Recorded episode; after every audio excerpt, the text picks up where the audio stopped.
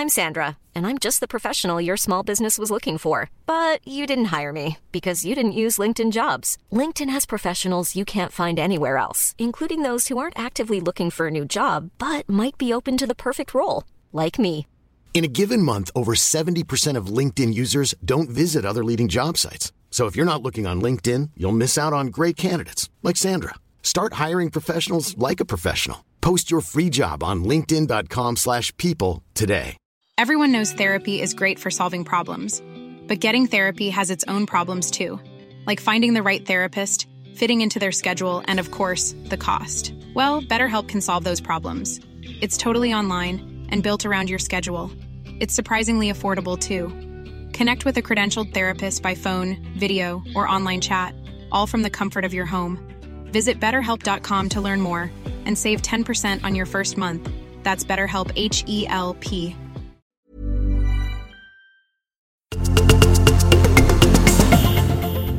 ...294 är postnumret till Sölvesborg. Alltså 294. Här hör ju allsvenska fotbollsklubben Mjällby hemma. Förra säsongen, 2020, så nådde klubben sin bästa placering genom tiderna med en femte plats i allsvenskan. Men i talande stund så är laget fortfarande mål och därmed segerlöst i inledningen av den här säsongen. 294 minuter eller eh, 4 timmar och 54 minuter. Den längsta finalen i US Open-historien i tennis.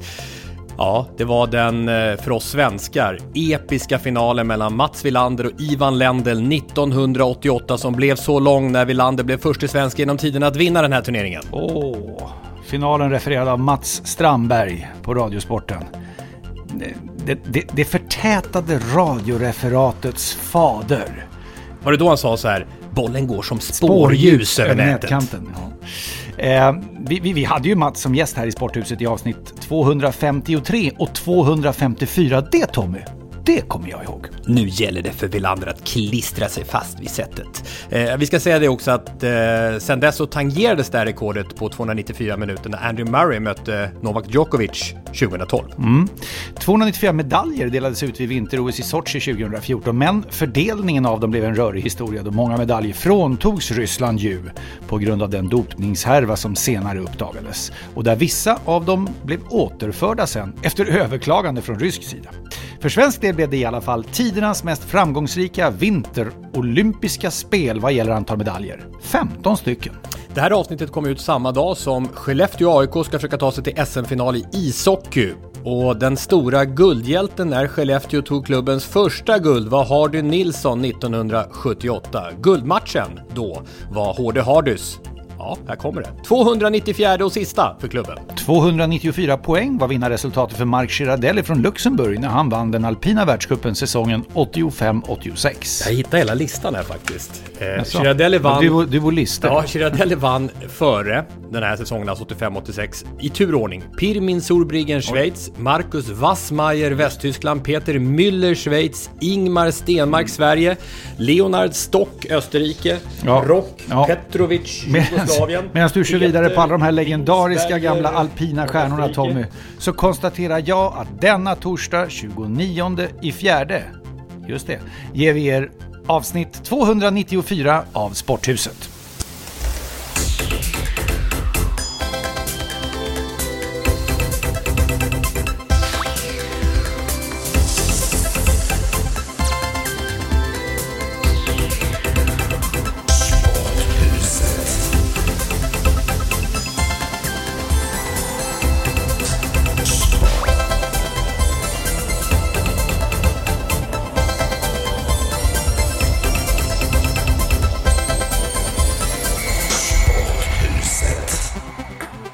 Andrew Agassi, Hedvig Lindahl, Mats Roseli Olsen, Curtis Joseph, Jonathan Taves, Sebastian Holmén, Tom Strannegård, Roger Elvenäs, Niklas Fast, Justin Thomas, vad, är, Kent Harrian. va, va, vad, är det för ny, vad är det här för lista nu då? Vad är det här för Ja, lista? men det här är ju såklart ett gäng idrottsprofiler som fyller år just idag när den här podden kommer Jaha. ut 29 fjärde. Ja, grattis, grattis, grattis Ja. säger vi till dem. Jag vill också säga att hundarna Smilla och Torres fyllde 13 igår. Ja!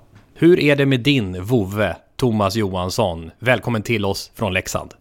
Tack så hemskt mycket. Jo, men eh, Sally mår bra. Hon fyller faktiskt ett år den eh, första maj. Så att eh, vi stundar också med lite kalas för Det är övermorgon då när den här podden kommer ut, ja precis. Jajamän, så att eh, just nu är jag uppe i, i Dalarna. Eh, vi har väl haft en, en genomgång av vår verksamhet den, de senaste ja, en och en halv veckan. Det blir väldigt hektiskt när allting släcks ner sådär snabbt som det gör, gör i hockey. Eh, tomt. Eh, och i vårat fall också ett tufft eh, resultat i slutspelet. Så att eh, snabba puckar på spelare som vill lämna individuella samtal och försöka på något sätt få ihop hela den gångna säsongen och göra någon form av analys. Det måste vara lite knepigt för er i Leksand, därför att det är ju verkligen två skilda världar. Som du säger, slutspelet mot Örebro dundrar ni ut i raka matcher och man kan diskutera om ni var bra i någon eller ett par och så vidare. Men det, det, det, resultatet i grundserien var ju, var ju en härlig prestation. Bästa sen millennieskiftet. Eller hur? Och jag menar, Björn Hellkvist satte ju ett avtryck och började tidigt på säsongen prata om att vi ska kunna slå de bästa och vi, vi har en, och hålla nivå och alltihopa det där. Och man tänkte, jaha, vad blir det av det här då? Och så var det precis det Leksand levererade och några av de skickligaste lirarna i serien och ni hyllades väldigt mycket. Så att plus, plus, plus i serien och sen BAM! Rakt ut. Det är ju jättemärkligt att på något sätt så får ju de här fyra matcherna nu som det blev mot Örebro ett, ett stort avtryck just med tanke på det sättet det blev på och tidpunkten när, när, när säsongen på något sätt ska summera sin, sin fullo så är det klart att eh, det gör ont och, och en stor besvikelse för oss. Men lite mera distans till saker och ting så är, du snubblar ju inte till en tredje plats i SHL och, och, utan då har du gjort någonting bra över lång tid. Allt handlar ju på något sätt om förväntningar. Eh, om ni inte vet Thomas eh, roll i Leksand så är han ju general manager som styr det sportsliga.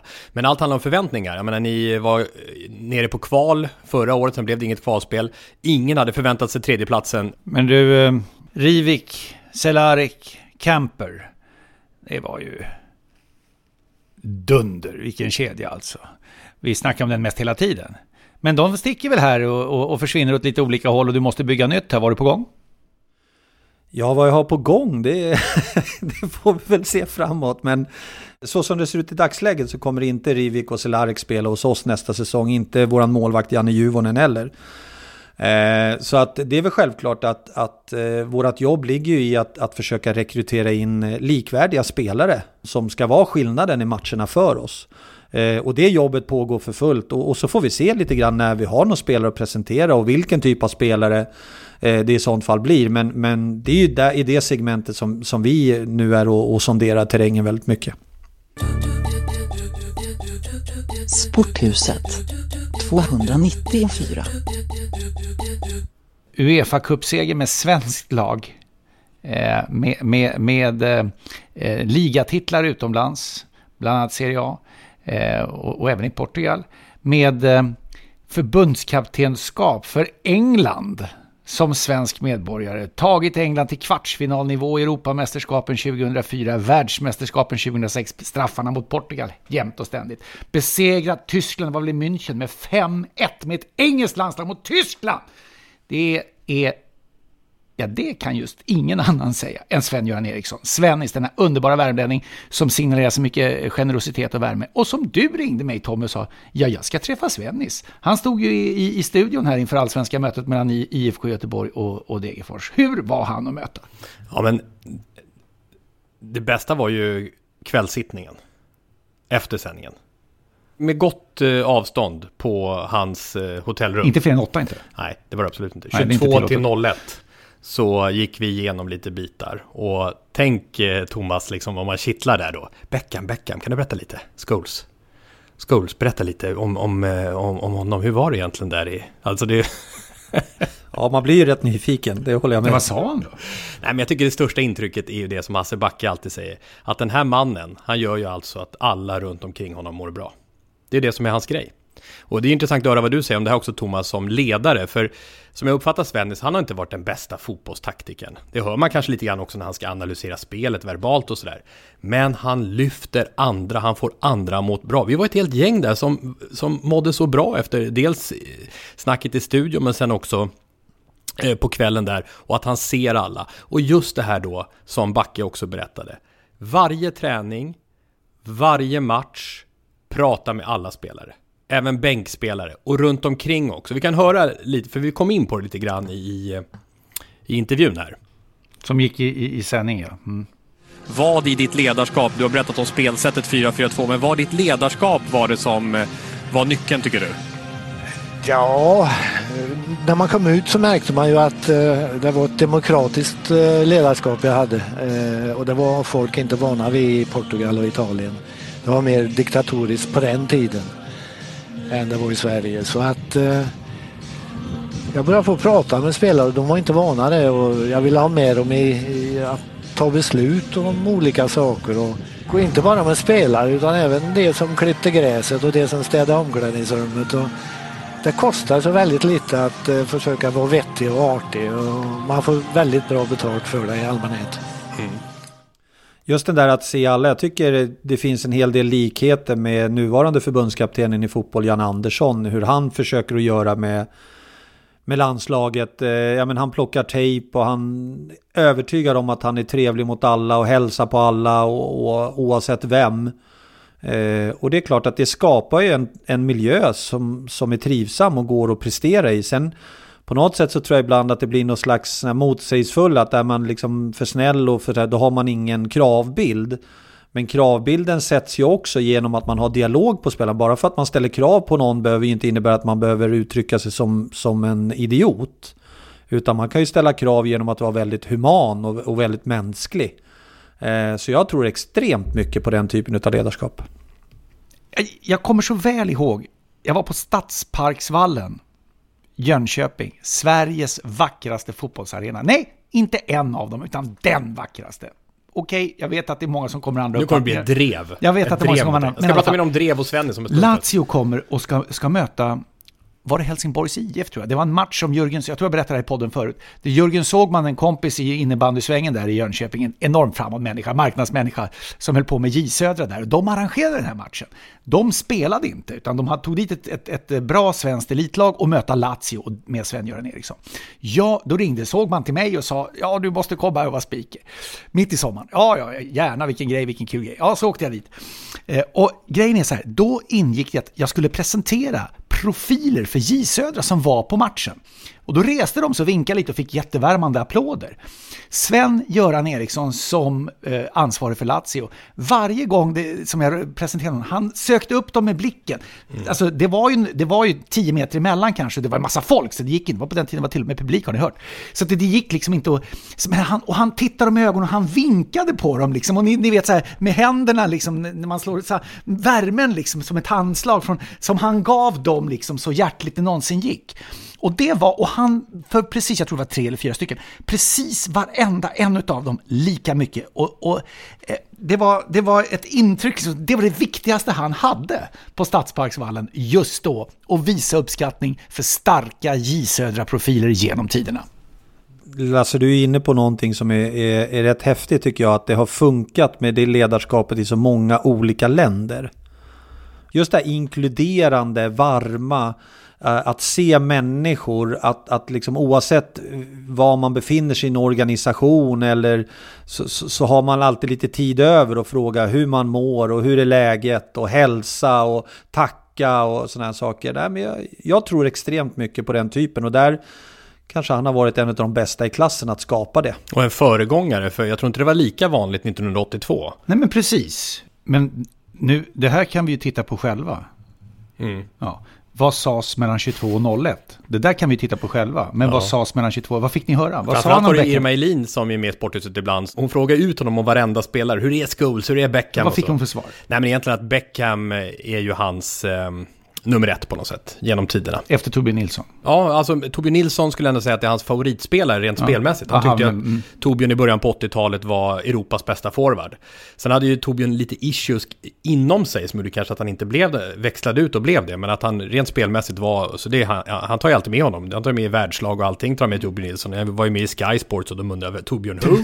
men eh, Beckham som ledare. Mm. Och oerhört oegoistisk. Man kanske inte tror det om en sån som Beckham heller då. Lite flashig, du vet, med mm. Mm. Men, men eh, otroligt, för det var ju konkurrens där i engelska landslaget. Det var ju Lampard, Gerard, Scholes, vem ska, vara led, vem ska bära fanan så att säga. Men Beckham och eh, Sven tillsammans gjorde att det, att det var en väldigt stor harmoni som man tyckte. Men det som inte var harmoni, det var ju runt omkring i medierna. Och det var ju alltså så, det är ju ganska sjukt när man tänker efter. Men han uttryckte det så lugnt om det också. Och det är det här att han var ju avlyssnad. Han var ju avlyssnad över lång tid av brittisk media. Mm. Med den här uh, News of the World i spetsen. De lyssnade av honom och, och, och sen skulle de göra en grej och han kom med någon advokat hit bort och sa det ni ska skriva, jag vet att ni ska publicera det här på söndag men det ni skriver det stämmer inte. Det stämmer inte. Och då svarar News of the World vi vet att det inte stämmer men det skiter vi mm. För att det kommer bli en bra grej. Och då fattar man hur snurrigt det har varit för honom. Men och i en drevig tid som vi har nu sociala medier och så, det drevas ju här och där hela tiden. Så ingen har väl varit med om det som Svennis har varit med om. Alltså den turbulensen i brittisk media, epicentrum, den första utländska förbundskaptenen som får vara med om alla skvallerskriverier. Nej, men det är ju en skandal av, av, av monumentala mått, eh, det vi pratar om. Eh, och vi ska ju vara glada att vi lever i ett land där det ändå är eh, lagstiftning som, som förbjuder dylik, dylik hantering. Mm. Och, ja, och till slut fick ju News of the World också bita Ja, men det var det någon som fick krypa in va? Ja, För det precis. det handlar om mm. här är ju att, att de ska ju lagföras. Mm. Den här typen av avskräden på journalistikens träd ska lagföras. Det är ingenting annat än pinsamt för världens journalistik att det får gå till på det viset. I ett sammanhang som vi pratar om nu. Avlyssning och, och, och wallraffande och hemlig mikrofon. Det ska ju användas i sammanhang där det är befogat. Mm. Att avlyssna en förbundskapten, det är inte... För att få skvaller egentligen. Nej. Men, men usch. Och, och, och sen det här, men även när man pratar om det så här, han visar inga nerver, han, han, är, han, han, blir aldrig stressad på något sätt. Och det var det man såg på bänken också. Aldrig något utfall mot domare. Har man sett Svennis göra någon, någonting mot en domare. Ja, Jan Andersson är ivrigare. Mm. Finns hans namn i kärlekspåsen? Ja, och grejen är, men det här var ju en kärleksbombning, men vi, vi kör väl en riktig sen också någon gång. För vi har faktiskt inte kärleksbombat honom. Det enda vi hade, det var ju att vi hade en ganska fin genomgång med Hasse Backe då i avsnitt 218, ja, Backes berättelse. 218, ja. Hasses historier, Backes ja. berättelse. Ja. Men, men eh, kärlekspåsen ändå va? Ja, ja, Vi, har ju bara, vi har ju bara eh, skrapat lite grann på ytan här. Ja, exakt. Veckans surr.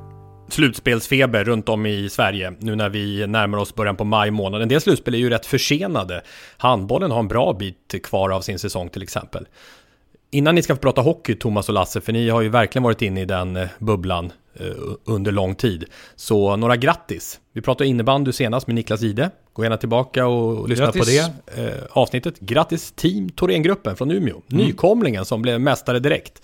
De var väl nykomling inom citationstecken ja, får man säga. Ja, de, definitivt. Alltså, det var ju när Iksu valde att inte, Iksu eh, i Umeå valde att lägga ner sin, dam, sin, sin eh, satsning på innebandy. Försvann så överfördes ju spelarna och platsen till Team Thorengruppen då. Mm. Till en eh, annan Umeåklubb, IBK Dalens eh, notabla irritation.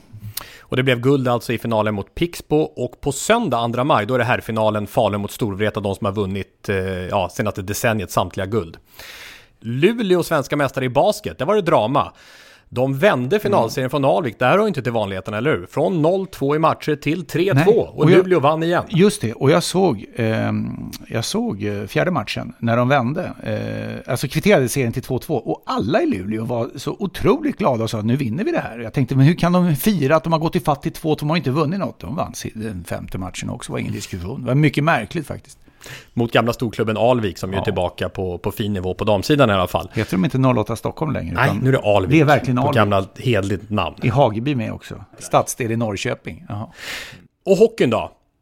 Ja, det passar ju bra att det här avsnittet kommer ut denna torsdag. För nu ska allt avgöras, eller hur? I semifinalspelet. Växjö mot Örebro, och Rögle och Skellefteå. Mm, det är 2-2 i matcher. Och, I bägge? Ja, det är det. Wow. Och det är två, två, det kan ju Thomas fördjupa sig i, men det är två matcher med helt olika utseenden kan sägas. Växjö-Örebro har ju varit en ganska taktisk, väl uppstyrd och stram serie.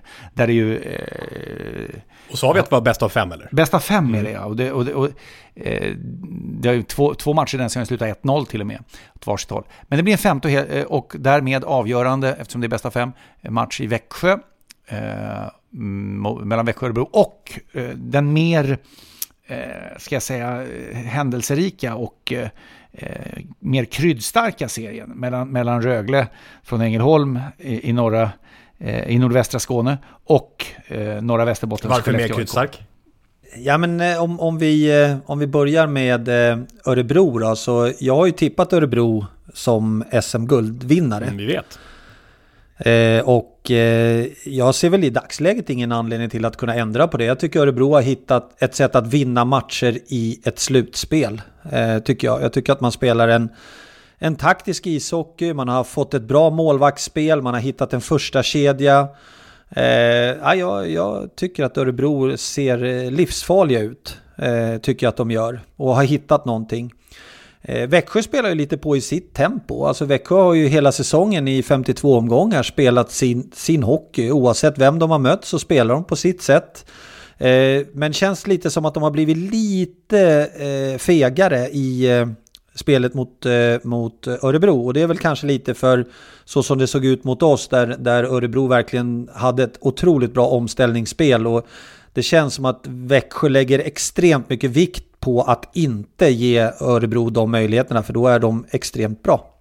Som serie betraktat så är det ju inte riktigt lika fartfyllt och, och svängigt eh, som, som eh, i, i den andra matchserien. Men det är också för att lagarna har den typen av spelstil. Eh, I den andra serien så är det ju mycket mera fart fram och tillbaks. Det, det, jag vet inte om det jag kan säga att det är så här jättemycket mer fysiskt spel, men jag tror att man upplever det så för att det är ett annat tempo i matchen. Ja, för ögat att se så är det ju två, roligt att det är så två olika semifinaler, men jag tror att vi får se eh, Örebro och eh, Rögle i en final. Det, det, tror jag. Och då, därmed skulle vi få det här totala paradigmskiftet vi har pratat om. För det är två lag som aldrig har varit i, i final. Jag måste säga att det var imponerande spaning av det ändå, för vi pratar ändå i september när det gäller Örebro. Eh, och jag skickade till eh, simor experterna där, våra gamla kompisar Petter Rönnqvist och Sanne Lindström när du hade tippat det. Och då sa de, Tjomme har tappat det, Tjomme har tappat det, skrev de. Eh, de gjorde det. Men, Dessa men, röster. De, de, är ju inte där ännu, alltså de är ju inte Nej, där men ännu. de är så nära men, så att de har men... fått indirekt rätt ändå nästan. Det är så skruvat. Jag var i Ängelholm på Rögle-Skellefteå. Och ett fasansfullt liv. Rögle! Nej, nej, nej, bilar som tutar. Jag tänkte, ja. vad är det som händer? Är det något uppror här utanför? Då var det alltså, jag kan inte räkna, men det var smetfullt på parkeringen utanför den här ishallen egen och de bygger ju om den för övrigt. De tutade och hade Rögle-fanor med sig. Det var när varje spelare kom till arenan för att gå in och byta om då, eller matchsamling eller vad de har då. Det här var ju två timmar före match. Då var de där. Det var deras sätt, alltså det är så, det är så du får, då sitter de i sina bilar då, mm. liksom skyddade och tutar och viftar med, med, med, med, med fanor. Ja, verkligen. Och då körde de ju en grej där i Ängelholm att restaurang, kan det ha varit? 150 pers kanske.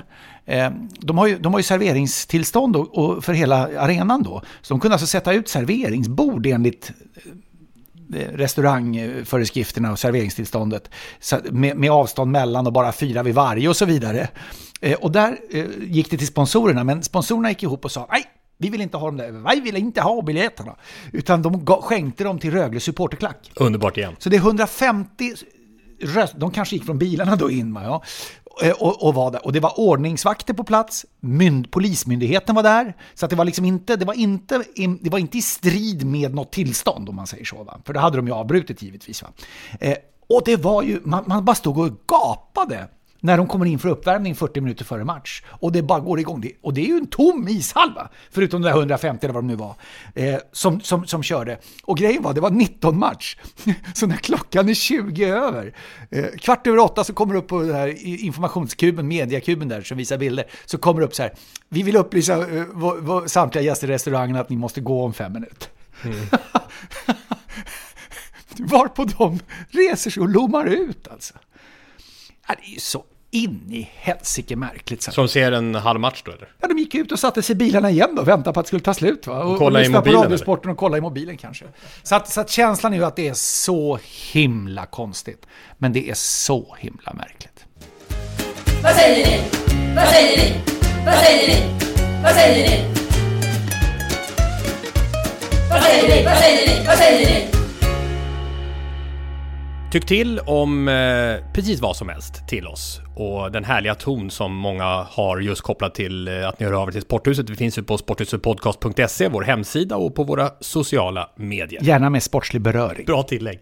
André Ulfborg, Martin Paulsson, obducenterna, Tobias Hederström Svensson, Erik Dahlberg, ibland introleverantörerna den här veckan. Och sen kom det ett meddelande också, just på Twitter till Sporthuset Lasse, som mm. du kanske kan logga in där på ditt konto. Du är ju ändå medlem i Twitter fortfarande. Ja, medlem där. Eh, och, och, och läsa upp. Ja, eh, det är alltså från Mattias Ståhl, va? Och, och eh, han, han, har skrivit så här. Angående idrott under eh, angående idrott under elitnivån när matcher inte får spelas. Svenska ishockeyförbundet kräver ändå in serieavgifter från alla klubbar trots att det inte spelats en enda match under coronan. Eh, detta gällande division 3 och division 4 hockey skriver Mattias. Föreningar som lever på medlemsavgifter, den ska betalas annars riskerar, alltså då menar han att den här serieavgiften ska betalas annars riskerar man att bli utesluten och får då inte vara med och anmäla sig ett, ett lag till nästa säsong. Va? Det tar han upp. Det låter ju jättekonstigt Thomas. Alltså varför ska man behöva, måste man betala in serieavgifter fast man inte får spela match? Det låter ju extremt märkligt utifrån det. Då, där måste man ju kunna hitta någon form av eh, lösning framåt in i, i, i framtiden. Sen vet jag, jag har ingen aning om hur, hur det ser ut, hur mycket pengar det är och hur det påverkar förbundets ekonomi eller någonting sånt där. Men då får man väl av, ja, ansöka om statligt stöd för de uteblivna intäkterna i det läget kanske. Mm. Eh, Svenska ishockeyförbundet har genom sin ordförande Anders Larsson motionerat tillsammans med flera andra idrottsförbund till riksidrottsmötet där alla idrotter samlas vartannat år. Nu ligger det motionen för det här mötet som är i maj, digitalt.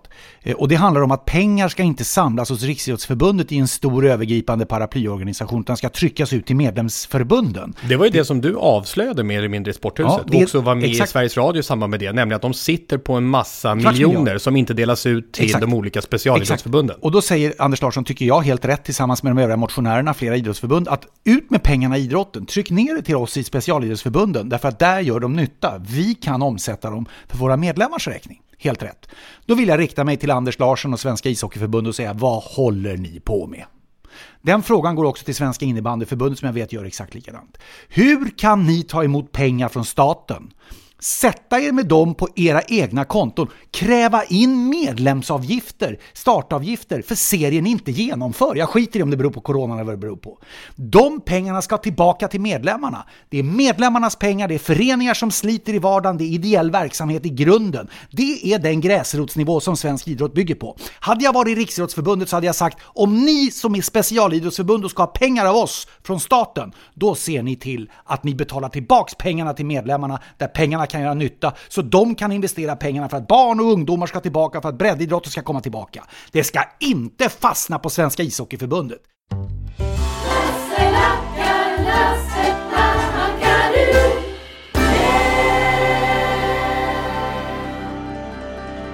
Men man undrar också, nu känner vi till ishockeyn innebandy, finns det fler sporter som gör på det här sättet? Det vet jag faktiskt inte, men jag vill säga så här, om du, om du bokar en resa så säger, och så vänder du till konsumentombudsmannen, du får inte tillbaka pengarna. Då går ju de in och säger, pengarna ska betalas tillbaka. Pengarna ska tillbaka. Mm. Men idrotten går i något juridiskt mickelmackel vid sidan om det där. I ett förbund som vägrar betala tillbaka pengarna för någonting de inte, de inte kan genomföra. Det tycker jag är... Märkligt. Det är ju jättemärkligt.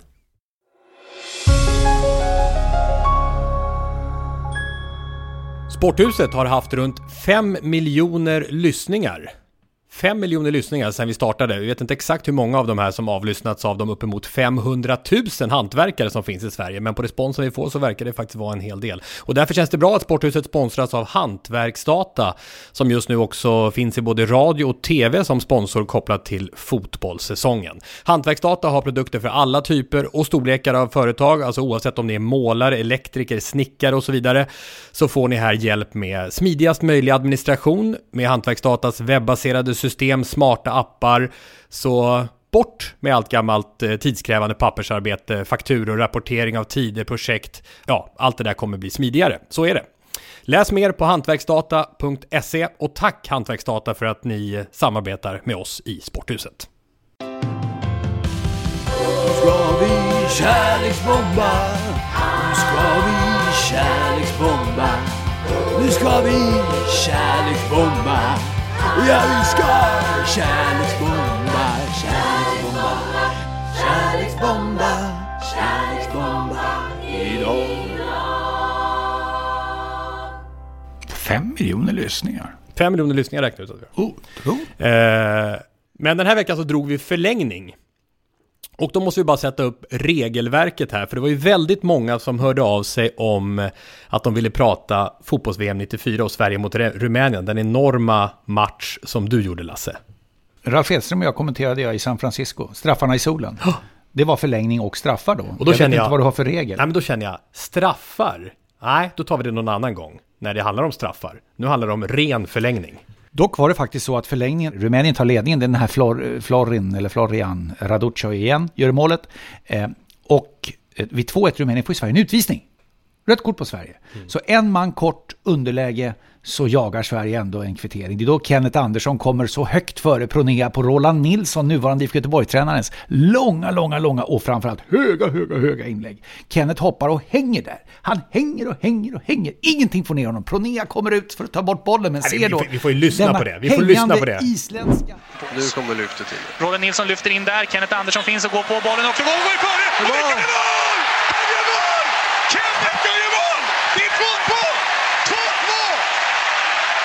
Oj, oj, oj. Nu kom lyfter perfekt från Roland Nilsson in och eh, han vinner höjdduellen med Pronea, Kenneth Andersson. Det är alldeles för nonchalant Pronea att tro att han ska ta bollen. Och Kenneth Andersson får det där otroligt härliga hänget. Bra inlägg åt Roland Nilsson och han kommer högre än Pronea och styr bollen in i mål. Underbart! Och vi har 2-2. Herre, herre, oj, oj, oj. Det är precis... ja, ja, den minns man. Ja, den, eh, den, det? sommaren, den sommaren minns man. Många sena nätter man var uppe och satt och tittade på den här, men, men just den där Ravellis räddning i, i, eh, är ju fenomenal. Men, men Kenneth, som du säger, förlängningen är ju verkligen värd ett kapitel där också. Men Thomas, för din del, i din hockeykarriär, vilken förlängning sticker ut? Alltså oavsett om du är tränare eller spelare eller expertkommentator, förlängningen du minns? Den negativa var väl eh, i matchserien mot, eh, finalserien mot Färjestad eh, i Globen när vi förlorade guldet. 1998 I den va? avgörande matchen. Jajamän. Det var väl det, den negativa delen. Det positiva var ju mot också samma Färjestad i, när vi vann 99-2000 i kvartsfinalspelet där det var väldigt tajt. Eh, och vi vann 4-3 tror jag nere i Karlstad. Match sex, i eller? overtime. Ja, match 6 och åkte sen till, eh, till Globen och, och damma av dem i, jag vet inte om vi blev 4-1 eller någonting sånt där. Och sen var vi otroligt starka rakt igenom resten av finalserien. Så att eh, en positiv och en negativ. Ska vi dra igenom Lasse lite så, som, som har kommit in? För jag gjorde ett utrop då på sociala medier, på Twitter framförallt, om att höra av er med era främsta förlängningsminnen. du klistrade ju in mig där också, så att, Ja. eh, nu har ju systemet... Vad har jag bara- sagt nu tänkte du när Ja, 300 exakt. notiser? Och här är det ju ett gäng. Jesper Lingemyr, och han är långt ifrån ensam, det är flera. SHL-kvalet 2016 när Leksand slog Modo i match 7. Ja, den, och den serien var ju extremt speciell med ett otroligt överlägset Modo. Eh, jag tror de hade 9-0 på två matcher och de sköt 50 skott per match. Och sen så ligger Leksand under inför sista på med 3 tror jag. Går upp till 3-3, det blir förlängning. Eh, Osmo Rantakari tror jag kommer upp i egen zon och tappar pucken på blå linjen. Monpetit får ett friläge och skjuter Leksand till SHL. Mer hockey kommer om en stund. Mm. Men först handboll. Där är ju också spännande emellanåt, eller hur? Ja, verkligen. Vilka matcher det har varit. Eh, Patrik Riddersborre Larsson och Mikael Häggström hör av som samma sak. Det svenska EM-guldet i handboll i Globen 2002 då Staffan Olsson kvitterade med sista skottet mot Tyskland ordinarie tid och sen vann Sverige i förlängningen. Johan Pettersson, han hindrade avkastet eh, och ett tyskt mål, alltså efter det där. Och med dagens regler hade det faktiskt blivit straff för Tyskland, men på den tiden så var Petterssons ruff på det sättet en smart manöver som hindrade tyskarna från att avgöra under ordinarie tid och som sen gav då en guldförlängning. Det är en minut och fem sekunder kvar när Daniel Stefan tar skottet och Jensen räddar. Ja, det är ett stort svenskt idrottsögonblick. Ja, det finns så många hjältar i det här svenska laget. Gensel är en av dem. Frändesjö är en annan.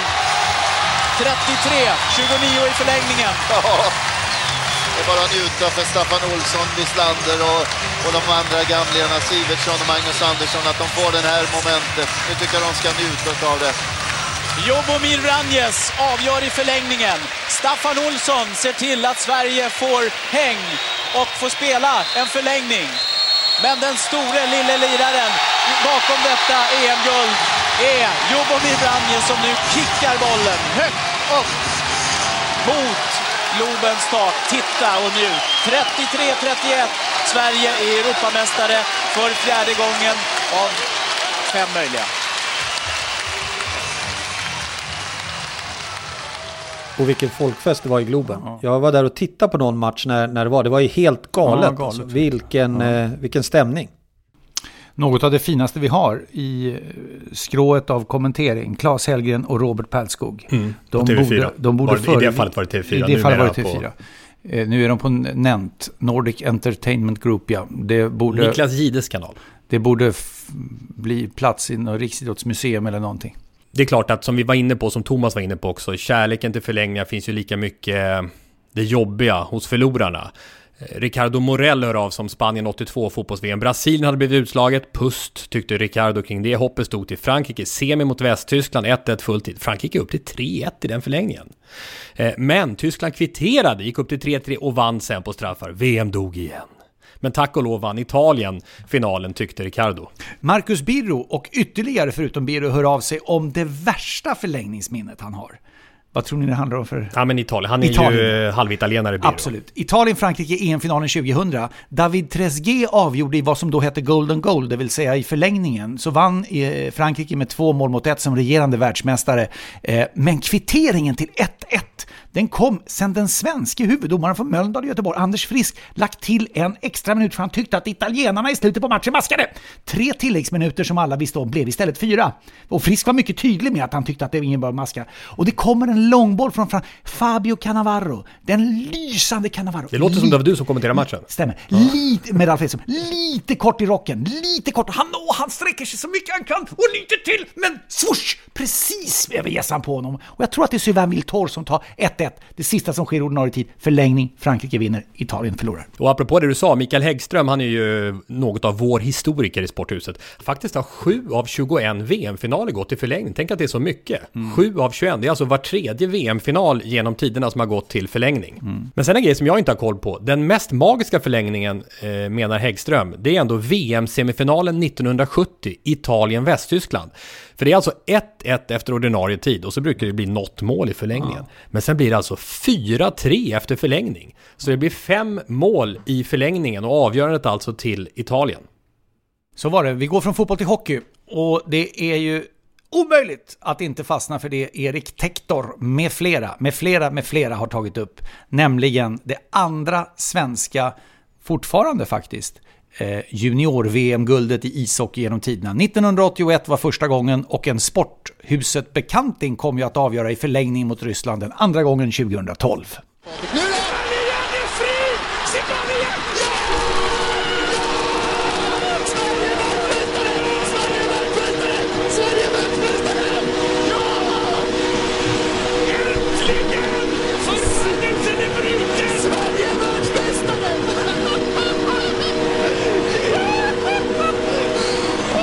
Oj, oj, oj, oj, oj, oj, jag vet inte om...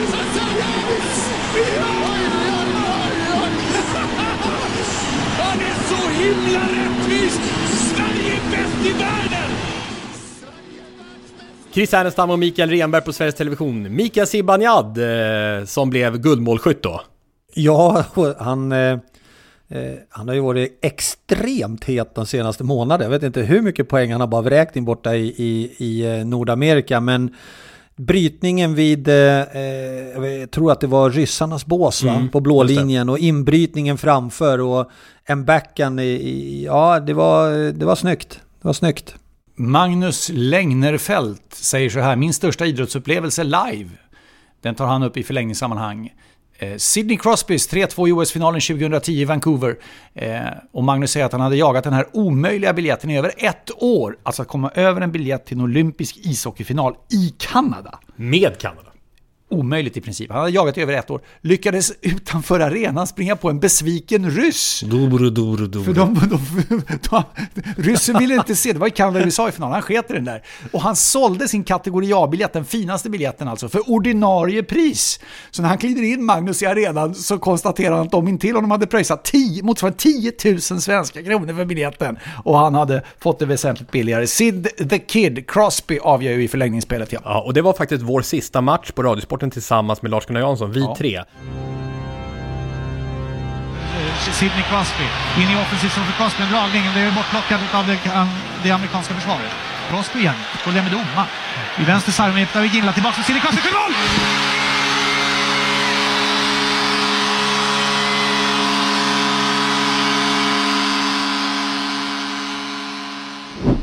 Punched along to Jerome Ginla. Crosby scores! It's over! The gold medal to Canada!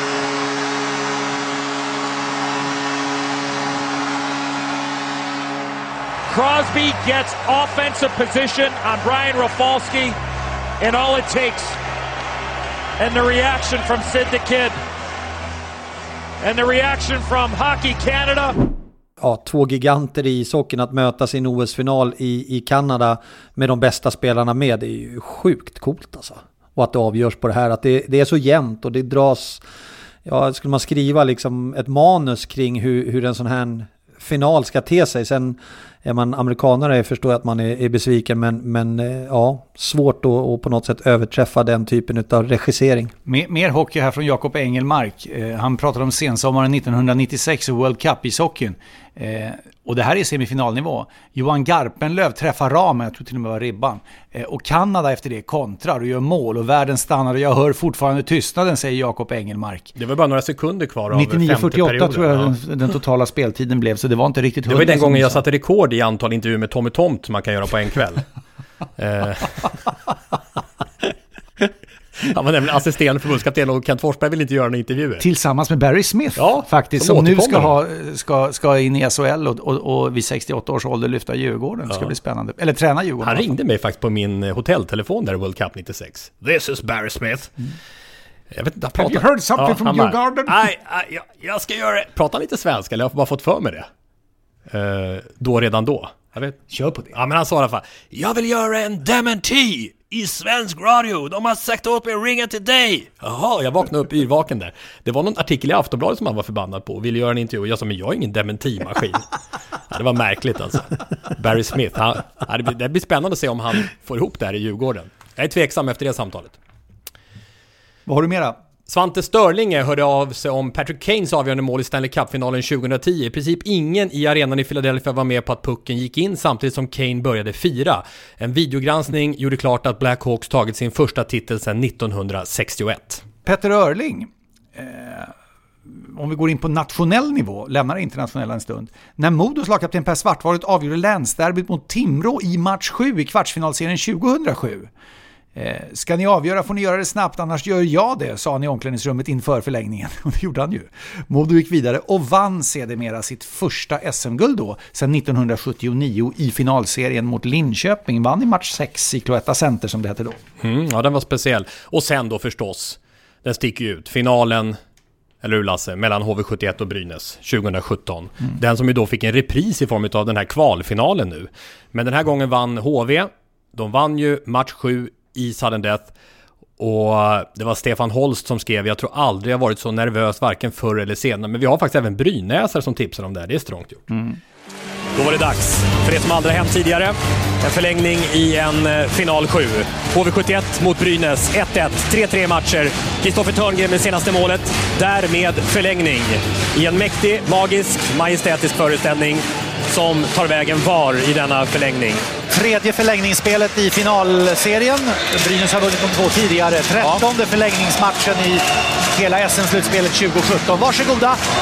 Final 7, förlängning. Första målet avgör. Vem är bäst i Sverige? Eh, Martin Törnberg med hyfsad fart. Törnberg med den här passningen i sidled. Och HV71 vinner! Simon Önerud avgör! Simon Önerud avgör! Från Martin Törnberg. Två egna produkter. Och HV71 är svenska mästare i ishockey för femte gången i hockeyhistorien. Efter en fullständigt osannolik och rakt igenom helt magisk kundefinal. HV71, svenska mästare i ishockey efter 11 minuter och en sekund spel i förlängningen.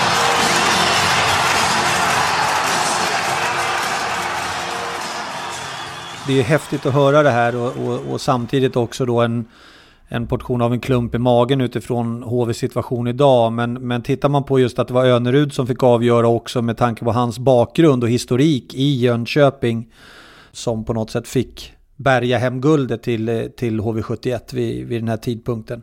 Ja, det har ju varit många långa matcher i eh, slutspelshistorien i olika länder. Jag menar, i Sverige har vi haft nästan två hela matcher. Det var väl 97, Leksand mot Färjestad, Andreas Karlsson. Och sen ett antal NHL-matcher som har varit långa, de längsta från 20-30-talet faktiskt. Mm. Eh, men vilken har varit längst egentligen? Nej men alltså det är ju så här att vi, vi, vi blir så förtjusta när vi i sporthuset får ta del av kompetensen från vårt västra grannland, från Norge. Vi tycker ju att vi i sporthusets sammanhang fortfarande har en union. Eh, och jag vet att det är norsk det handlar om och att det är du Tommy som har tagit på dig att eh, med glädje reda ut begreppen. Sporthuset ringer upp.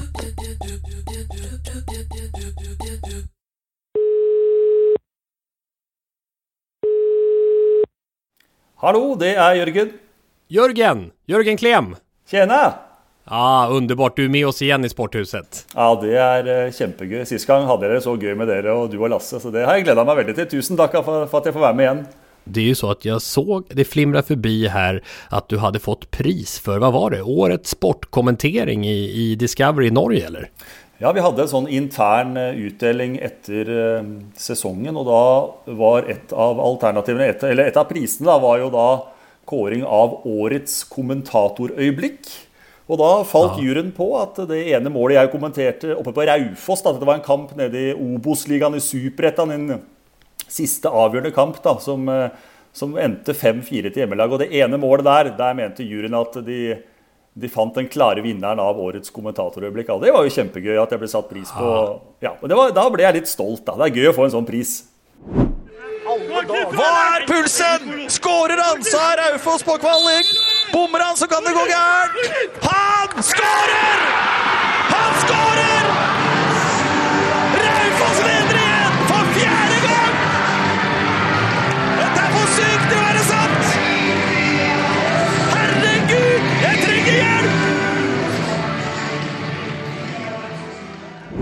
Jeg tror aldri jeg kommer til å oppleve en sånn kamp igjen. Det var eh, siste seriekamp, og begge lagene kjempet om siste kvalifiseringsplass. Og eh, de, de, visste at de, de, måtte vinne. Det holdt ikke med uavgjort. Så det endte altså 5-4, og det var seks mål på de siste 13 minuttene. Så da kan du tenke deg selv, når du er jo kommentator selv, du.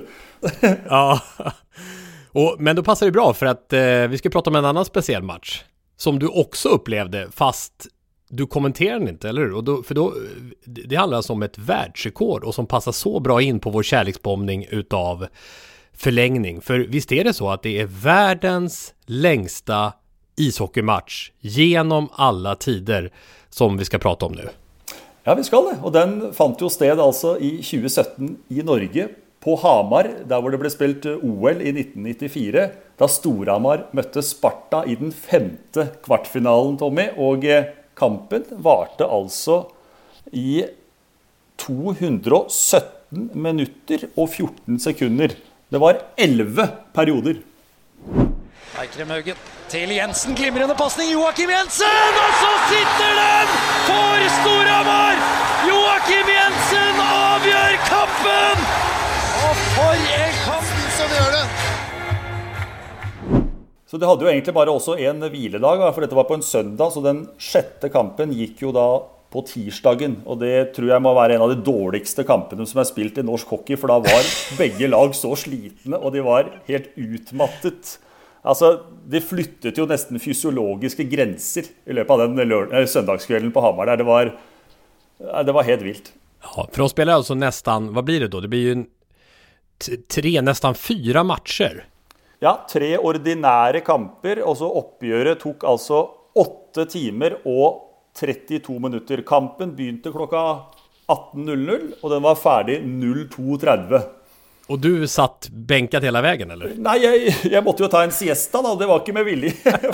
jeg, jeg lå på sofaen og så på. Det skjønte jo at det femte-sjette periode Jeg tror jeg var borte fra klokka halv tolv til halv ett, men så våkna jeg igjen, og da var jo kampen fortsatt i gang. du måste ju varit superöverraskad att det fortfarande höll ja, på då. Ja, og så jo inn meldinger. ikke sant? Nå kan de ta klubbrekorden, nå kan de ta landsrekorden, og så var det liksom verdensrekorden. Altså Folk ble jo liksom eh, mer og mer oppjaga og interessert i oppgjøret. Og, og, faktisk var jo stemningen for de som var der i hallen, var jo veldig bra. Det var en elektrisk stemning av de som var igjen. Det var 5500 Ja. eh, klokka, klokka 18.00. Rundt klokka 12 så mente jeg at det var halvparten, to og et halvt, og så var det kanskje 1000 stykker igjen klokka halv tre. Ja, Jag läste om den här matchen då och då stod det så här att den norska polisen fick samtal under natten med, från folk som var oroliga och undrade, de saknade sina anhöriga. Att, att de inte hade kommit hem. att de var försvunna. Men då sa polisen i lugn och ro att det är lugnt, det är hockeymatchen som inte är slut än. Ja, jeg hørte noen rykter om det, da, for det, det var jo noen som ble litt bekymra når ikke familiene kom. Og det var jo litt sånne morsomme, fine bilder da, som viser liksom hele denne begivenheten, hvor små barn satt på fanget til eh, mamma og pappa og sov ikke sant, med Storhamar-lua langt nedover øynene, så, men de skulle være der. Og, Mm. Men, men det, var jo, det var jo nesten på grensa eh, om dette her var forsvarlig å spille. For de var helt tom for mat i, i hallen. ikke sant? De hadde ikke mer Mhm. mat igjen. De måtte sette i gang, tilkalle kokker, og så fikk de en pizza, og så var det noen vafler, og så var det noen Kvikk Lunsj og sjokolade igjen. Men det var helt tomt på slutten. Eh, og- Men spelarna, minns du, hur, hur, hur såg de ut egentligen mot slutet av matchen? Hur, alltså, hur såg spelet Nei, ut? Det var jo som å se slow motion alt sammen. Det var jo ikke krefter igjen i kroppene. Det var ingenting, altså Du så ikke slagskudd fra, fra blue line. Det var ingenting som orket. Det var, det var, de var på knærne med, hendene på buksa liksom, når du skulle bytte ut og inn. og Det ble nesten en komisk kveld, vet du. Men eh, det er helt utrolig da, at, det- at det går så lang tid. Og så var det jo til og med et straffeslag. Det ble jo bom et- Jeg husker ikke hvilken periode det var i, men det, det bomma på et straffeslag. Det var vel Storhamar, tror jeg, blant annet. Så jeg tror kanskje Sparta også var fornøyd ja, da Joakim Jensen satte inn vinnermålet for Storhamar. Altså, da tror jeg alle bare var eh, rett og slett eh, fornøyd. Og, og Sparta kjørte jo buss, ikke sant? Og det er jo en eh, tre timers tur fra Storhamar og til, til Sarpsborg. Og de var vel hjemme klokka seks-halv sju på morgenen. Og så var det jo Det var jo mandag, og så var jo en ny kamp igjen på tirsdag klokka sju. Ja men häftigt med, med eh, berättelsen ifrån eh, Hamar och 2017 då med, ja, hur lång var matchen nu igen? Hur länge höll den på egentligen? De holdt på i For å være helt presis, så varte kampen i 217 minutter og 14 sekunder. Altså det var i 11. periode, ganske langt ut i 11. periode, da, hvor, eh, hvor vinnermålet kom. Och den började alltså 18.00 och slutade... eh, 02.30. Så 8 timer og 32 minutter. Ja. ja. Stort tack eh, Jörgen och du är alltid välkommen tillbaka eh, in i sporthuset. Tusen hjertelig takk.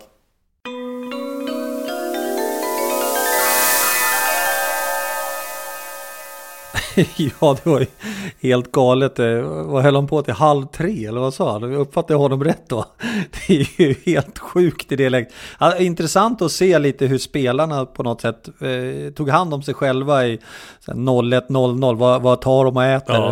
Hur gör de liksom? Beställdes det pizzor? Vad- Ja, det, och det var kul det han sa där också helt- att i match 6, matchen efter, det här var ju match 5 då, så, så var det den i särklass sämsta matchen i norsk hockeyhistoria. Alla var livrädda för ett oerhört resultat vid full tid igen. ja. ja. Ja men eh, och därmed eh, så stänger vi kärleksbombningen utav... eh, Det, det bästa nästan För vi har i SM-slutspelssammanhang Mm. för att skapa minnen i alla fall. Ja. Thomas ska få eh, plocka en kärleks... I alla fall rent visuellt så ska du få plocka en Kämpa. kärlekslapp som jag vecklar ut. Här kommer den. Till nästa veckas kärleksbombning. Och det var en stor lapp. Storlappen. Actionsporter. Nu ser Lasse sådär frågan ut igen. Det var inte ditt gebit. Actionsport. Men, men vilken, du menar det är inte schack alltså? Nej. Fast, fast, Inte boll heller nej, tror jag. fast schack har ju startat det här bullet schack eller vad det heter. Där man får max två minuter på sig att avgöra ett parti. Nej, men Ja, jag tänker mig kanske lite sådana actionsporter i form av, det kan ju vara allt ifrån extremskidåkning, eh, sån här paragliding, alltså typ den, mm. eh, den typen utav eh, sporter. Kanske även, men jag kanske, nej, men kanske även skateboard? Surfing? Ja, precis. Skateboard, ja, skateboard är ju med lite... på olympiska programmet. Ja. Mm. Så BMX-cyklar, de hoppar och gör grejer med och ja, lite den, den typen. Mm. Så jag tror att vi rör oss lite mot eh, vår yngre lyssnarskara.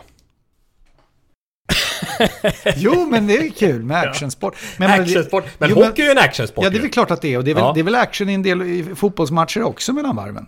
Vi reder ut det här nästa vecka. Tack eh, Thomas eh, för, för Tack eh, det här avsnittet. Och det bästa, nästan, tycker jag är kvar. För man vill ju veta, vad blir det för supporterlåt? Ja, precis. Fortsätt höra av er till oss. Ja. Eh, ni vet hur ni gör det, sporthusepodcast.se, vår hemsida till exempel. Jag tyckte det var så fint skrivet här av Peter Blad, som på något sätt visar, vi har ju sett det när vi har haft de här supportersångerna, hur det här förenar runt om i Sverige. Jag är född och uppvuxen i Mora, har inte ögon för något annat lag än Mora IK. Ta inte illa upp Thomas. Ja, jag älskar det här. Men när jag går till jobbet idag och ni drar igång Skellefteå-låten, som vi avslutade med senast, Aha. då börjar jag nästan gråta. Eh, det triggar igång något med låten då den är catchy. Jag har hört den skrålas från tusentals Skellefteå-människor i ladan uppe i norr under slutspelsmatcher på TV. Och det är som att det är en svunnen tid med supportrar som skrålar för sitt älskade lag. Men vi ska komma dit tids nog igen. Ja. Så fint. Tack Peter Blad för den fina hälsningen. Och nu dagens supporter avslutningslåt i det här avsnittet och den önskan kommer från Jonte Fors. Han skriver så här, vi har precis sett hur Brynäs har lyckats klara sig kvar i högsta serien i ett gastkramande kvalspel. Samtidigt är ju mitt lag Timrå i finalspel mot Björklöven, Hockeyallsvenska slutspelet. Ni vet den serien som pausat vid ställningen 1 i matcher i bästa av sju om vilket lag som ska gå upp till SHL med anledning av covid-19-smitta i båda lagen. Jonte Fors skriver vidare, jag är idag 31 år, fastnade för hockeyn året som Timrå gick upp i elitserien i början av 2000-talet och sedan några år tillbaka bor jag i södra Sverige, planerar in bortamatcher som ligger i närområdet. Men tillbaka till Brynäs. Det är ju egentligen inget derby, Timrå-Brynäs. Det finns inga speciella rivalitetskänslor mellan lagen idag.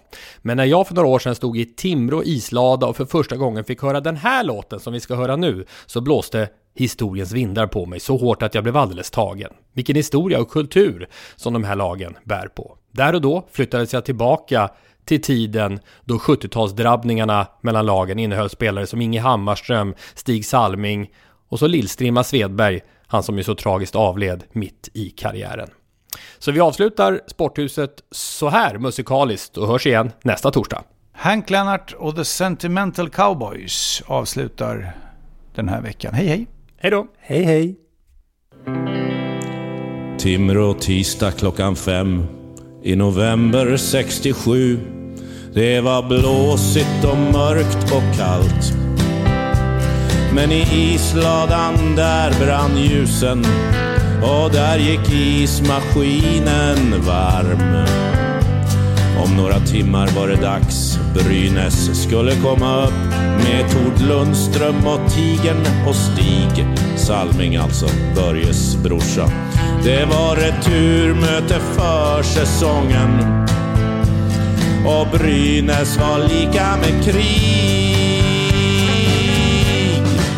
Och vi stod där på kortsidan, Thomas Leppe och jag med varsin korv. De var ganska dyra, men det glömde vi bort när Strimma kom in.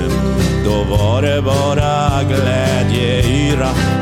Ja, vi stod där på kortsidan, Thomas Leppe och jag med varsin korv. De var ganska dyra. Men det glömde vi bort när Strimma kom in. Då var det bara glädjeyra. Ni kanske undrar hur det gick i matchen? Ni kanske undrar hur det gick i matchen? Matchen började darrigt med två baklängesmål. Håkan Pettersson åkte ut. Inge Hammarström blev skadad. Ja, då tänkte vi, nu är det slut. Men i början av tredje, ja då hände det nåt. Brynäsjävlarna skulle få se. Och målen de börja komma. två minuter kvar stod det 3-3. Då rundar Strimma egen kasse och åker ensam upp över hela plan. Och när den satt där i krysset då stod tiden stilla. Då fanns bara han och jag. Då rundar Strimma egen kasse och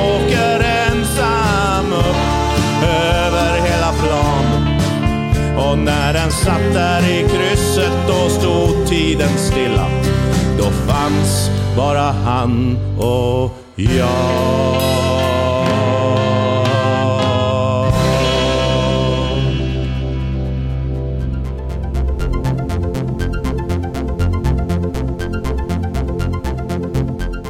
Sporthuset produceras av Tommy Åström och Martin Söderberg. På webben sporthusetpodcast.se Jinglar gjorda av sånggruppen Sonora, Patrik Oman, Jonas Jonasson och Albin Blomgren. Hörs nästa vecka, Jippi.